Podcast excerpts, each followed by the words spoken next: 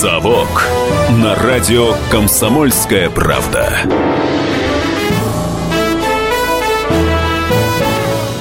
Здрасте, здрасте, товарищи. Иван Панкин в студии. Павел Пряников, историк, шеф-редактор русскоязычного сегмента «Живого журнала».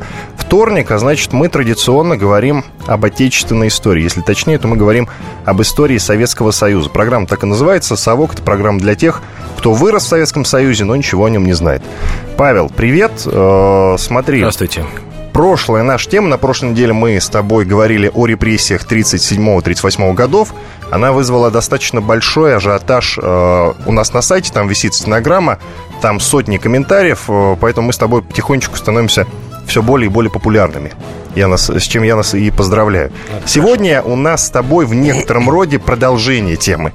Потому что говорить мы будем про кого мы будем говорить? Про Берию будем. Да, про Берию будем говорить. А, футболист, художник, архитектор-недоучка, менеджер, в кавычках, колоссального по размаху карательного аппарата и один из самых страшных массовых убийц в мировой истории. Смелый реформатор сталинской системы, выпустивший из ГУЛАГа сотни тысяч людей. Но это все а, нам с тобой предстоит выяснить. Кто же а, такой Лаврентий Павлович Берия на самом деле? Так, давай э, с тобой начнем по порядку. Начнем с первой ступеньки, э, с первой ступеньки, по которой он начал подниматься к власти. Ну, первая ступенька э, это, конечно же, ячейка РСДРП, которую он создал в Баку. Это март 17 года. А, затем он отбыл на фронт на Первой, Первой мировой войне, немножко поучаствовал там около полугода техником. Затем вернулся, нелегальное положение, которое вызывало массу вопросов, в частности, мусаватитская контрразведка, когда он говорил, что был партией послан. Но там действительно есть данные, что, что это так и было. А дальше это обычная жизнь такого советского функционера 20-е годы. Он пытался найти свое место в истории, э, свое место в системе. Э, довольно-таки быстро дорос до заместителя начальника ГПУ Грузии. Если не ошибаюсь, это, по-моему, 26-й год, то есть человеку было 27 лет. Вот представить, стал замначальника. Молодой, молодой Да, совсем. а в начале, в начале 30-х годов это уже функционер, э, это уже почти хозяин Грузии, это уже довольно-таки большая величина. Вот он стал первый секретарь ЦК КПБ Грузии в 1931 году. Это все равно 32 года. Это нормальная карьера в, в сталинские времена, когда люди, ну, мы все помним там при, пример Гайдара в 16 лет командовавший полком. То есть это нормальная карьера, когда человек к началу, к началу четвертого десятка э, занимал большие должности. Дальше ну, участие... А ты как можешь оценить его как функционера, 32-летнего э, молодого человека? Ты как его можешь оценить как функционера? Это же молодой как функционера, ну вот я ездил относительно недавно в, в Тбилиси, разговаривал с местными людьми. Понятно, там уже совсем другая система, почти ничего не помнит об СССР, но тем не менее о Берии до сих пор говорят, мнения противоположные. А главное, Э, чем он запомнился самим грузинам, это то, что он довольно-таки сильно перестроил Тбилиси. Видимо, сказалось его вот это вот э, образование незаконченное высшее архитектурное, его тяга к перестройке, э, к переделке, ну и, конечно же, запомнился репрессиями. А запомнился репрессиями 1937 года. в плохом? Ну, в, в смысле архитектурном, строительном. Ну, как они оценивают? Он а, кто как говорит? Кто-то говорит, что, кто-то говорит, что хорошо, кто-то говорит, что плохо. Вот набережную Куры, там было очень много старых домов, он их все уничтожил, и вот вместо них там построил какие-то монументальные здания. Э, разные оценки. Э, вторая оценка, это, конечно, репрессии 1937 года, когда говорят, что он вырезал э, верхушку,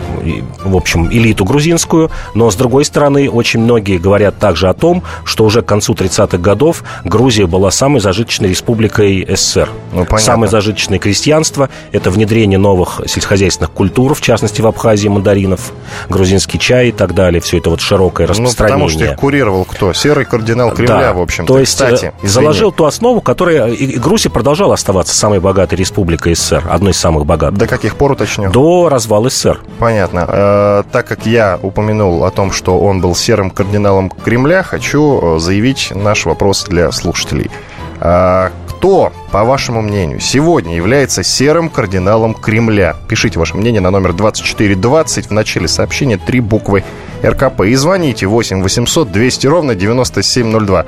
Правда, звонки будем принимать чуть позже. Итак, в какой момент э, Берия стал э, серым кардиналом Кремля? В какой момент он вплотную приблизился непосредственно к Сталину? Ну, это опять же репрессии 37-38 годов А ведь если мы посмотрим, когда Берия стал наркомом в конце 1938 года НКВД, ведь Сталин сначала хотел на эту должность определить Чкалова, Валерий Чкалова. Это было Но принципиальное, да, принципиальное Вроде как решение. не случайно погиб, потому что там очень туманная история. Туманная темная. история, но, с другой стороны, Чкалов сам попросил отсрочить это назначение. Ему хотелось испытать новый самолет. Он, насколько я знаю, вообще не хотел быть функционером. Это А, я точно да. знаю. Тем не менее, у Сталина созрело решение, что должен быть человек не из системы, человек гражданский. Но в итоге, конечно, Берия это человек полугражданский, он все же был в ГПУ. Но, тем не менее, человек, оторванный от всех московских кланов, э, который не примыкал ни, ни к одной из группировок, э, в том числе и те группировки, которые остались при Сталине. Это Каганович, Маленков, Молотов того, того времени. И Берия сразу же проявил себя на посту наркома НКВД, но здесь можно по-другому сказать, по-другому никак не скажешь, наилучшим образом. А, Это, Это первое, год, уточни? это 39 год. Это 39-й. первая, первая Мгм. Бериевская амнистия, о которой вообще почти никто не знает. Когда Берия в 39 году, благодаря ему, а, который вообще впервые внес элементы законности в карательные органы, там, а, например, То есть Берия внес элементы, элементы законности. законности в карательные органы. Все 30-е годы, это, это понятно, тройки бесконечные, бесконечные там внесудебные решения. Так вот, по первой Беревской реформе вышло на волю около 270 тысяч человек. Примерно 140 тысяч подследственных, а, те, которые находились в СИЗО, можно так сказать, дела по которым шли. И около 130 тысяч человек были освобождены из лагерей. Это довольно-таки обширная вообще реформа была. Плюс к этому несколько сотен тысяч человек, э, у них были смягчены наказания. Э, В основном заменены на ссылку или на более мелкие сроки. Насколько я знаю, это касается в основном ученых, то есть тех людей, и которые могли принести пользу советскому строю. И не только, и не только. Во вторую очередь, об ученых, да, это все верно. Мы там все вспоминаем Королева и, и тому подобных э, ученых великих и техников. Но э, второе значение, он вернул в армию десятки тысяч человек. Вообще было осуждено 30 тысяч, из них около 10 тысяч расстреляно. Так вот, тех, кого не успели расстрелять, Берия около 12 тысяч офицеров вернул обратно, обратно в армию. Павел, совсем скоро у нас перерыв. Первая часть нашей программы «Совок» подходит к концу. Буквально через 4 минуты мы снова вернемся в эту студию. Будем продолжать говорить про Лаврентия Павловича Берия. Насколько я знаю, у Павла мнение о нем не такое плохое, не такое, какое, э, скажем так, э, принято а, то мнение, которое ходит в основном об этом историческом персонаже в интернете, например. В общем, еще у нас куча экспертов с нами на связи будет, э, но это уже дальше. А, Иван Панкин и Павел Пряников. Вернемся через 4 минуты. Меня зовут Александр Яковлев. Меня зовут Евгений Арсюхин. У нас есть к вам убедительная просьба. Ни в коем случае не включайте радио «Комсомольская правда». В понедельник в 6 вечера. Но если вы все-таки решитесь... Это сделать, то вы услышите.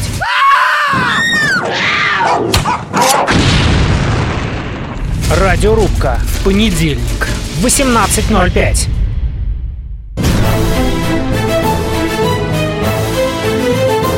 «Совок» на радио «Комсомольская правда». Продолжаем программу «Совок». Программу для тех, кто вырос в Советском Союзе, но ничего о нем не знает. В студии Иван Панкин, а также Павел Пряников, историк, шеф-редактор русскоязычного сегмента «Живого журнала». Сегодня мы говорим про Лаврентия Павловича Берия. Кстати, его фамилия не склоняется, многие не знают, Паш. Не склоняется. Берия. Да. Не Берию, а Берия. Да, Берия. Мгм. Ну, будем знать. А, напомню вопрос к слушателям. Кто, по вашему мнению, сегодня является серым кардиналом Кремля? Пишите ваши мнения на номер 2420. В начале сообщения три буквы РКП. И обязательно нам звоните на номер 800, 8 800 200 ровно 9702. Звонки, правда, будем принимать чуть позже. А пока а, зачитаю несколько сообщений, которые уже посыпались к нам на смс-портал. А вот кто-то пишет, Медведев, конечно. А вот кто-то пишет нам стишочек старенький советский. Сегодня праздник у ребят, ликует пионерия. Сегодня в гости к ним пришел Лаврентий Павлович Берия. Вячеслав подписался. А, и Вячеслав далее свою версию написал. Серый кардинал Кремля Сурков. Вот. Еще кто-то написал Сечин, не сомневайтесь, Петрович. А, И Медведев, конечно же. Иван из Челябинска. Подпись. А, Ну, в общем-то, э, Паш, вполне себе ожидаемые версии, на самом-то деле, да? Да. А с нами на связи, э, с нами на связи писательница, э, журналист и историк Елена Прудникова. Да, Алло, я слушаю. Елена Анатольевна, Алло, да. здрасте. Да, Здравствуйте. здравствуйте. Елена Анатольевна, вас э, называют, в общем-то, биографом Берия. Это так? Ну, по крайней мере, я один из трех биографов Берии, это, пожалуй, так. Угу, понятно. Скажите, пожалуйста, Елена Анатольевна, э, вот причастен ли господин Берия э, к репрессиям 37-38 годов? Э, он ли поставил на рельсы эту репрессивную машину вообще, или не он? Он физически не мог поставить на рельсы эту репрессивную машину, поскольку он в то время не занимал никаких должностей в системе НКВД. А система НКВД, как сейчас система КГБ, она достаточно закрыта, и чужаков, в общем-то, не терпела. Единственное, что он делал, это согласно тогдашнему законодательству по материалам НКВД давал санкции на арест тех или иных э, партийных деятелей. Но Это был закон от 1935 года. Я э, слышал от вас, что вы называли э, Берию едва ли не святым человеком, одним из трех тех самых святых людей, которые родились на земле русской и спасли ее. Среди прочего, это Ленин и Сталин, ну и Берия. Вы говорили Я это, не да? называла их святыми, я называла их великими. Это совершенно разные вещи. Святыми они ни в коей мере не были. Ну, святыми в кавычках, разумеется, то, что хорошие люди были, такие замечательные, которые помогли... Ну, их можно разве... назвать великими менеджерами, всех троих. Ну, каждый в своем роде. Ну, понятно. А, Павел, есть вопрос к Елене, к Елене Анатольевне?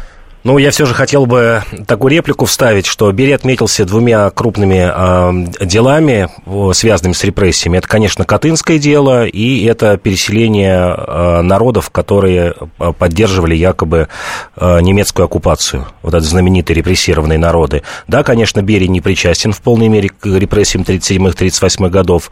Но вот я у Елены Анатольевны хотел спросить, как она оценивает все же его вот эту репрессивную часть, Катынское дело – к которым он был причастен, и депортация народов, в ходе которой пострадали сотни тысяч. Я написала книгу про Катынское дело. Катынское дело это было, есть и осталось геббельсовской пропагандой, которую, исходя из каких-то непонятных мотивов, поддерживает наше руководство. Поляков расстреляли немцы, это совершенно точно. Тех, кому это интересно, могу отослать к моей очень большой толстой книге. Что касается переселения народов, там проблема более сложная – Насколько я понимаю, ситуация из э, военной должна была плавно перетечь в предвоенную, поскольку был очень большой шанс, что сразу после войны с Германией начнется война с нашими бывшими союзниками. И поэтому э, народы-коллаборационисты, их убирали с, э, вглубь России с важных, с важных точек на карте. Ну и кроме всего прочего, там есть очень интересный момент. Он относится не к Берии, а к Сталину. Обратите внимание, что выселяли народы, у которых была тейповая психология. То есть один за всех и все за одного, для них это было нормально. И если бы с теми людьми, которые сотрудничали с немцами, уклонялись от службы в Красной Армии и так далее, поступили по закону военного времени, это уничтожили бы все мужское население вместо уничтожения мужского населения предпочли выселить народ. По-моему, Ну, вы знаете, там, там при, при выселении погибло более 20% э, населения, когда их выкинули это, в голые степи Казахстана. Это, ну, есть данные, есть это свидетельства. Вопросы, вопросы не ко мне, а к Игорю Пыхалову, но насчет 20% это, конечно, пропаганда. Ну, 20, а кому 20 выгодна эта пропаганда, Елена Анатольевна? Кому выгодно очернять имя этого несчастного Берия? Зачем это нужно сейчас, сегодня? А это инерция. Угу. В данном случае это дело не Берии, это делалось с подачи Сталина. А кому выгодно очернять Сталина? Естественно, тому, кому не выгодно, чтобы наша страна была сильной кому не выгодно, чтобы она снова стала сверхдержавой. Это все просто. Вот здесь опять же можно вспомнить, что Сталин в последний год своей жизни очень отрицательно относился к Берии, затеял Мигрельское дело, в результате которого Берия нет, там чуть-чуть, не, чуть-чуть не дожил. Чуть-чуть не дожил до того, чтобы его арестовали.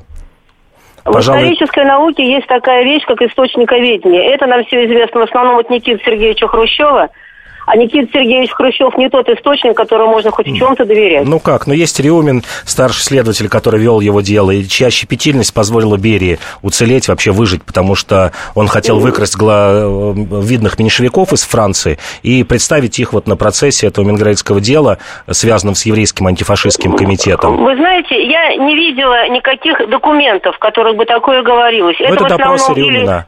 Или, или оценки аналитиков, или рассказы старых большевиков. Ни то, ни другое, как источник, э, равно нулю. Менгрельское дело была совершенно другая подоплека, но это, по-моему, не тема данной передачи.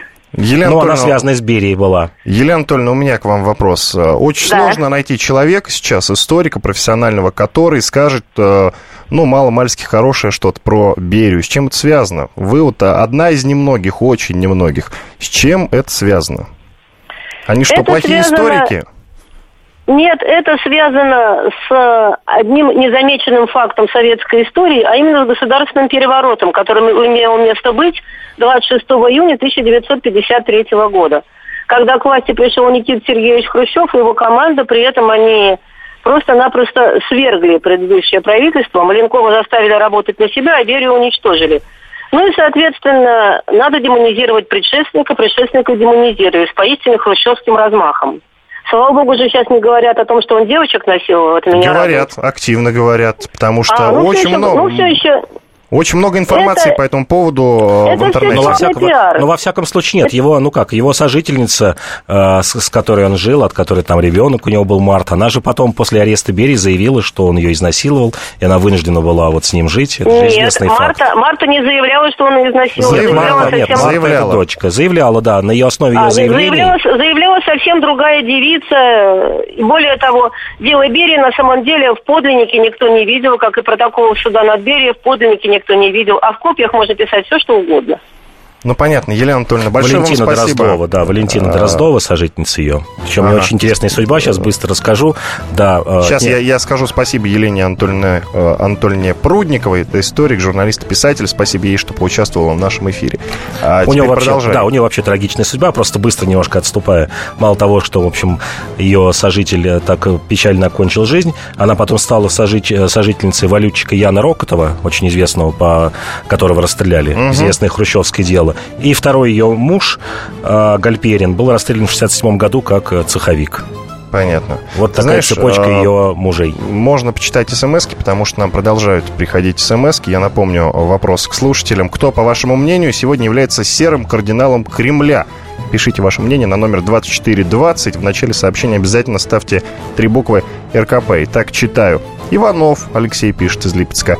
А, Григорий из Иркутска. Добрый вечер. Бытует мнение, что большое количество грузинских воров в законе появилось именно в те времена, в те времена Берии имеется в виду, лагерями нужно было управлять и изнутри. Правда ли это? Благодарю. Ну, Павел, отвечай. Но нет, это все же не, свя- не было связано с Берией, это было связано э, с той самой сучьей войной, так называемой, когда ГУЛАГ после войны был поражен действительно серией э, внутри, внутривидовой борьбы. Э, те зэки, которые пошли служить в, в Красную армию бороться с, э, с фашистами, они были отринуты воровским сообществом. Там произошло, ну, это отдельная история. Это де- действительно десятки тысяч Ну, покалеченных, да, покалеченных и убитых. И просто, в общем, святое место пусто не бывает. Ее заняли те самые грузинские воры, э, заполнили эту нишу. Понятно, Павел. Я так пока что не могу понять, э, вот как ты считаешь, Берия э, действительно очернен очень сильно? Да, Берия в какой-то мере очернен. В какой-то Конечно, мере или очень сильно? Нет, э, в какой-то мере. То есть он Безусловно, каратель все-таки, да? Безусловно, то, что я говорил, то, что мы в нашей беседе произносили с Леной Анатольевной Прудниковой, безусловно, он причастен к Катынскому делу, но есть свидетельства об этом расстреле, свидетели, те, кто расстреливал, сейчас мы не будем углубляться, Катынское дело, переселение, переселение народов. Безусловно, это в 40-е годы, я бы так сказал, разложение э, карательного аппарата, которое провело, э, привело тоже к, ко многим печальным последствиям. Павел, у нас осталось буквально несколько секунд до окончания второй части нашей программы. Мы говорим про Лаврентия Павловича Берия.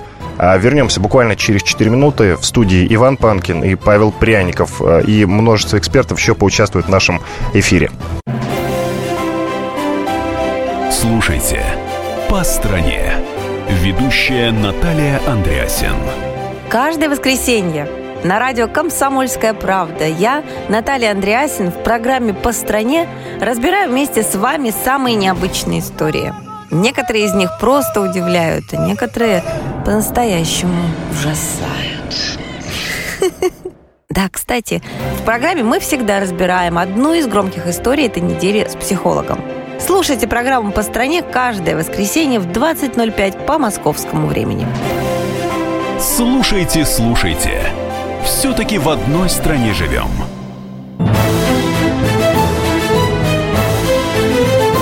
«Совок» на радио «Комсомольская правда».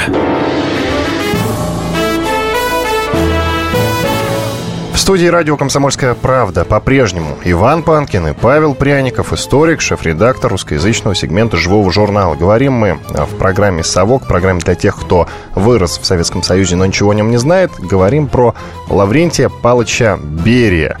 Говорим, в общем пока что вещи не очень плохие на самом деле.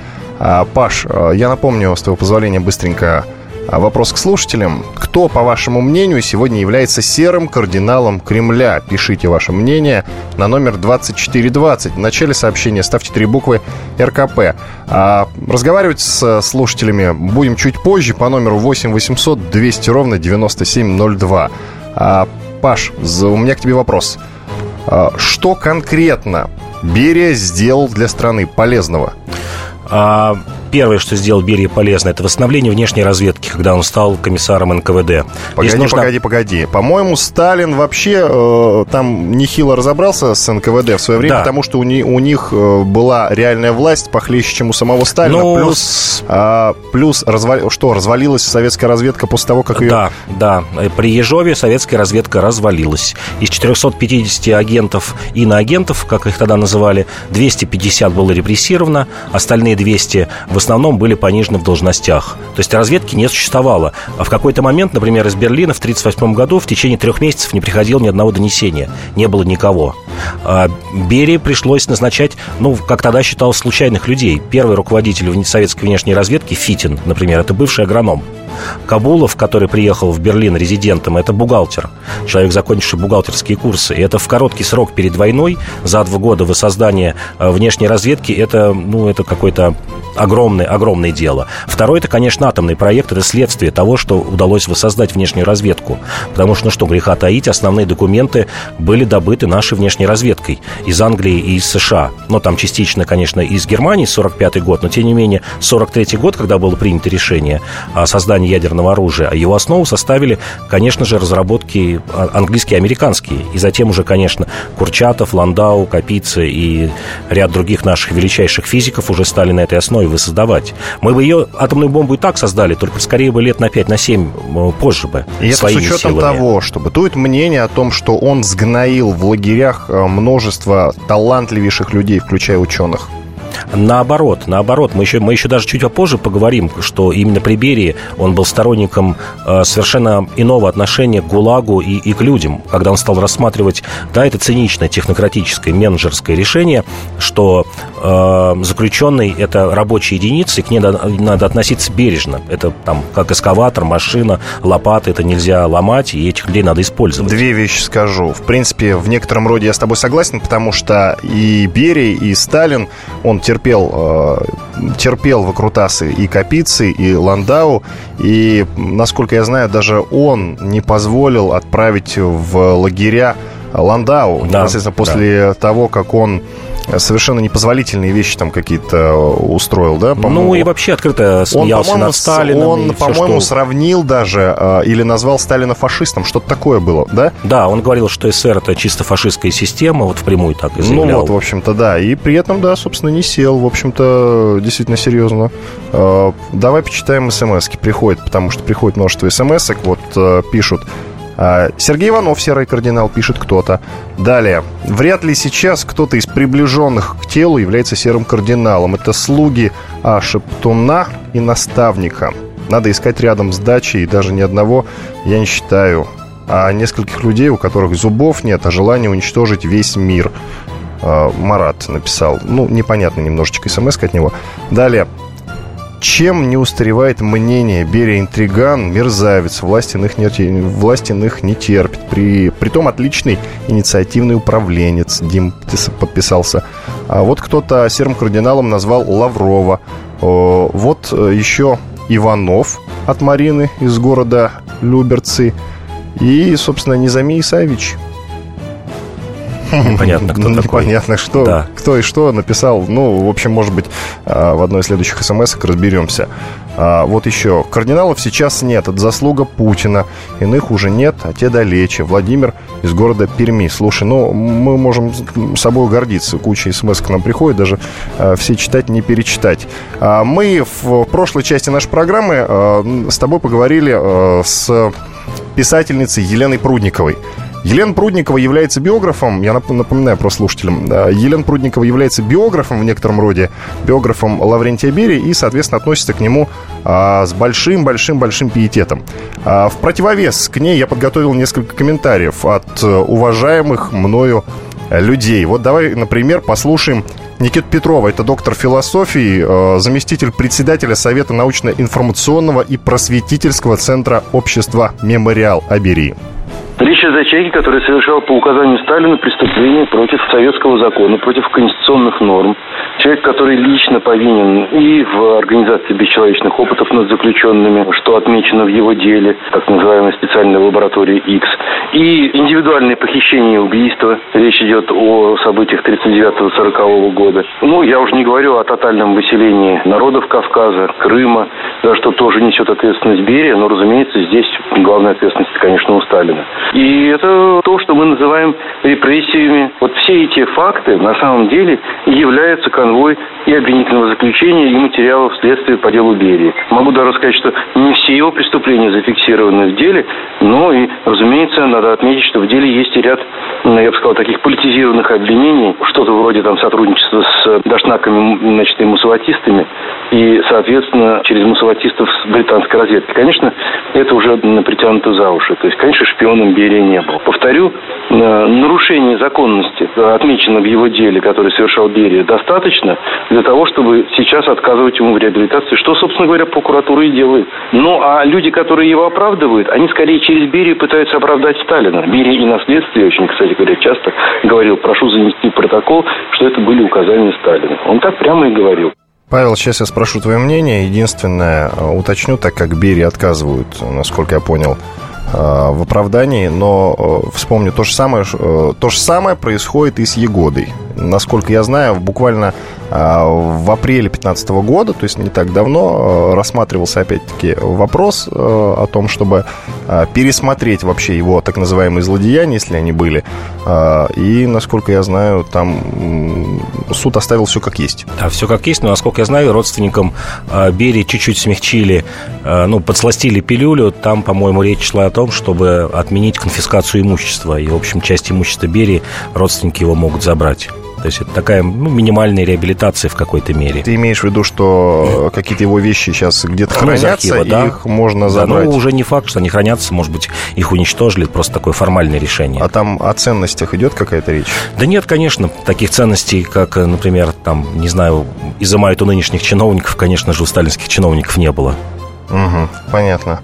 А, в общем, что ты можешь сказать по поводу вот комментария господина Петрова? Нет, в какой-то мере он прав. Я просто хочу сказать, что Берия – это сын своего времени. Там не может быть ни святого, ни, ни совсем там э, черта. Это время противоречий э, с 20-е, 30-е, 50-е годы. Да, это тяжелое, кровавое время. Но, тем не менее, вот, на мой взгляд, Берия, когда э, получил реальную власть после смерти Сталина, 112 дней пресловутые, он повел себя совершенно другим образом, даже по сравнению с соратниками Сталина. Такое ощущение, что он осознал вот какую-то, может быть, свою вину.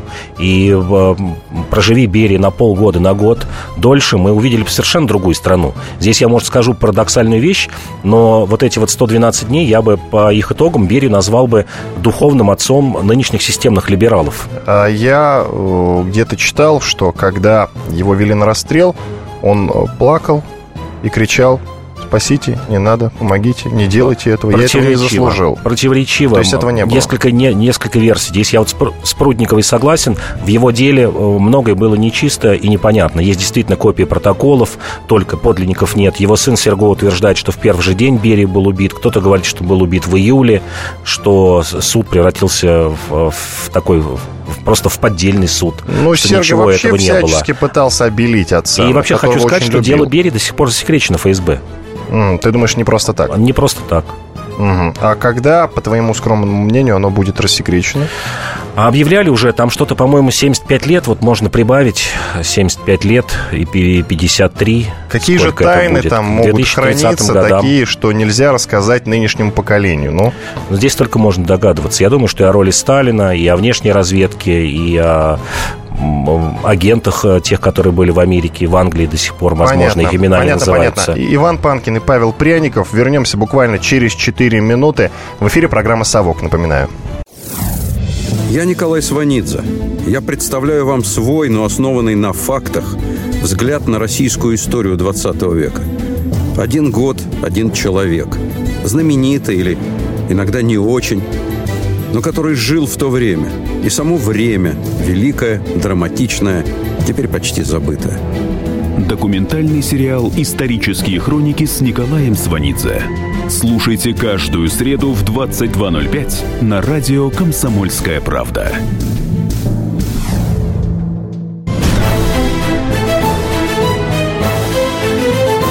«Совок» на радио «Комсомольская правда». Иван Панкин в студии. Павел Пряников, историк, шеф-редактор русскоязычного сегмента «Живого журнала». Подходим к финишной прямой. Говорим мы сегодня про Лаврентия Павловича Берию. А Берия забыл, что не склоняется фамилия. Uh-huh. А, так как говорим про, в общем-то, серого кардинала э, сталинского, вопрос к слушателям у меня следующий. Кто, по вашему мнению, сегодня является серым кардиналом Кремля? Пишите ваше мнение на номер 2420. В начале сообщения три буквы РКП. И звоните. Начинаем принимать звонки. Звоните по номеру 8 800 200 ровно 9702. А, Павел, давай вот еще раз смс-очка пришла. А, был Сурков, Иванов для серого кардинала Мелок. Светлана пишет. А также Григорий из Иркутска пишет. Отношения Берии с Судоплатовым и Эйтингоном. Знак вопроса. Благодарю. А, давай коротко. Ну, это два лучших спецагента НКВД в, в конце 30-х, 40-х и в начале 50-х годов. Ну, то есть два самых... Э, два продуктивных самых, и известных. Продуктивных э, спецагента, в общем-то, можно так сказать, да. да? Александр с нами на связи. Александр, здравствуйте. Здравствуйте, Александр, Тверская область. Тут во-первых, вопросик маленький такой. Скажите, Слушаем. пожалуйста, когда у него день рождения, во-первых. А вот, и второй вопрос, значит, э, ну, тема такая, что э, э, Сталина, э, ну, как сказать, у нас получается какая ситуация? Дела не было, осужден он не был, мягко выражаясь, ничего не было, а это самое, его как преступника постоянно, особенно вот либералы, мягко выразимся, не сказать хуже, значит, они постоянно его очерняют, в том числе, как и Берия и всех остальных. А вот, например, тот же Хрущев, который всех осуждал, значит, э, он, э, мягко выражаясь, как я слышал, очень много сделал для того, чтобы скажем так, ну вот там 37-38 год и так далее. Вот, и у него там большие люди, вот в том числе там, ну, как глава Москвы, или как он там был тогда, там, то ли еще, не помню, кто там. Вот, это самое, вот он э, уговаривал то, хотя бы некоторых э, спасти от э, репрессий и так далее, и так далее. Хрущева.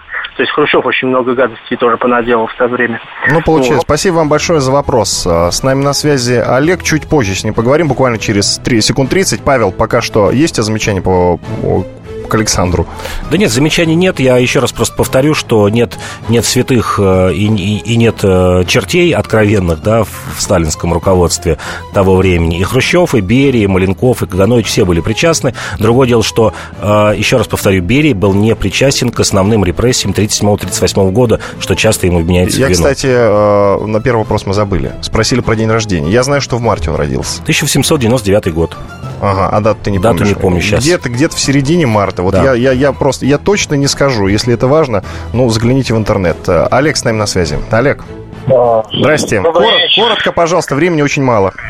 Ну, я считаю, что серых кардиналов в данный момент вообще нет. И вообще такая ситуация сложилась, что да, Путин лично в истории как бы немало оставит след, но кто после него, непонятно. И чем это все кончится, непонятно. Потому что структуры и всего прочего преемственности нет и не видно. Спасибо вам большое. Спасибо вам большое, Олег, за ваше замечательное мнение.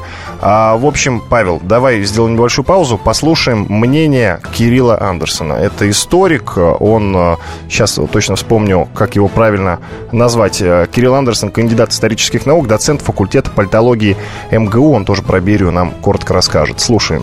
Я не могу сказать, что Берия белый или черный. А он был бесспорно талантливым организатором, хорошим менеджером. Он предлагал после смерти Сталина реформы, прежде всего, снижение роли партии в управлении страной, передача, ну, скажем так, технической элите задач управления страной, борьба с э, всевластием э, партийного аппарата, более-менее взвешенная с экономической точки зрения внешней политики. В частности, он считал, что надо Германии дать объединиться, поскольку расходы на содержание ГДР плохо отразятся на экономике Советского Союза. То есть он был действительно хороший организатор, хороший менеджер. Всегда ли он использовал свои менеджерские способности и таланты по назначению на хорошие дела? Конечно, нет. И его роль в репрессиях совершенно очевидна, она бесспорна. Хотя, по моим ощущениям, он был все-таки не фигурой номер один по сравнению с Ежовым и с Егодой. Был меньшим, хотел сказать, меньшим палачом, это не сусула. В общем-то, ответственность на нем лежит, но не такая большая, как ее изобразили. Было надо списать на кого-то. Списали на Герия. Пытаясь сначала обелить этим самым Сталина, но, правда, это не очень удачная попытка была. Поэтому отношения неоднозначные. То, что это незаурядный человек, да. Всегда ли работавший на благо, всегда ли бывший гуманным, нет. Павел, есть коротко замечание? А, я бы Это хотел был просто... Кирилл да, Андерсон. Да, я бы хотел немножко дополнить э, Кирилла Андерсона. Очень быстро, А- пожалуйста. О, о его реформах 53 года, например, он действительно предлагал разделить управление страной на советы и, и- и на партийное управление. И у него даже была идея через 10-12 лет ввести еще две партии, кроме коммунистической. Это крестьянскую и интеллигентскую партию, которые бы принимали участие вы- на выборах в советы. Настоящие выборы были бы. Да, без настоящие, да, настоящие выборы. Причем Шутка, реформу да? он начинал, предлагал начинать э, с бывших территорий э, других стран, присоединенных к СССР. Ну, это уж прям Прибалтика, демократия Западная Украина, слушай. Молдавия, да. Это демократия, Да. а не коммунизм. И- и- Игорь с нами на связи. демократия. Игорь, Да, да. здрасте. Э, Да, да, здравствуйте. М- Мой отец в 1937 году был приговорен к Очень расстрелу. быстро, пожалуйста, времени очень мало. И когда Берия пришел, то моего отца выпустили из тюрьмы, реабилитировали, и остался живой, и участником был войны и прочее. Так что я не могу Берия сказать что-нибудь хорошее, но то, что моего отца спас Берия, то я ему очень благодарен за это. Спасибо, Игорь, вам большое. Ну, замечательно, Ну да, коротко да. и ясно. А первая амнистия 39 года, да. В общем, э, есть что почитать. К нам э, пишут нам смс на наш э, короткий номер 2420. В начале сообщения три буквы РКП мы спрашиваем, кто, по вашему мнению, сегодня является серым кардиналом Кремля? Итак, вот еще несколько мнений.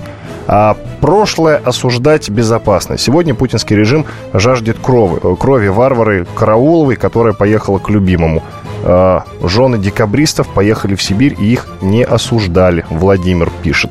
А, Жены декабристов, декабристов Владимир были много-много-много раньше. А, Безумный немножко комментарий. Зря зачитал даже. И вот еще пишут. Какая реабилитация палачей? Наоборот, надо осудить их подчиненных э, лагерей управления. В общем, опять непонятно, много сокращений. Э, Федор написал э, что-то неясное. А, Павел, итак, итог по Берии.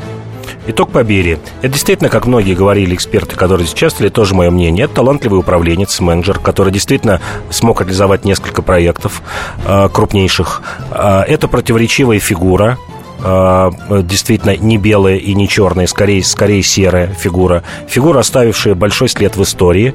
И фигура, которая а, действительно его амнистия 53 года и десталинизация принесла а, с- пользу стране. Это один из главных участников десталинизации, с которого Понял, началась Павел. На новая жизнь в вопрос, стране. традиционно отвечай на вопрос. Серый кардинал, кто сегодня, по твоему мнению? По моему мнению, серый кардинал. Э, Мне кажется, что такое же примерно коллективное руководство, как э, было, было при Сталине. Три-четыре человека вокруг Путина, его Хитрюга, ближний круг. Хитрюга. Иван Панкин и Павел Пряников. Это программа «Совок». Вернемся ровно через неделю, во вторник. Все проблемы ему по колено. И по пояс любые критики. По плечу разговоры с теми, кто по локоть увяз в политике. Политика в России – это не только скучные речи и предсказуемые выборы. Политика в России – это еще и яркое шоу. Это и схватка не только идеологии платформ, но и характеров и личностей. И потому программа о политике должна быть бескомпромиссной и жесткой, потому что веду ее я, Александр Гришин, политический обозреватель «Комсомольской правды». Политическое шоу «Руки по локоть» с Александром Грижиным. Слушайте каждый вторник в 16.05 по московскому времени.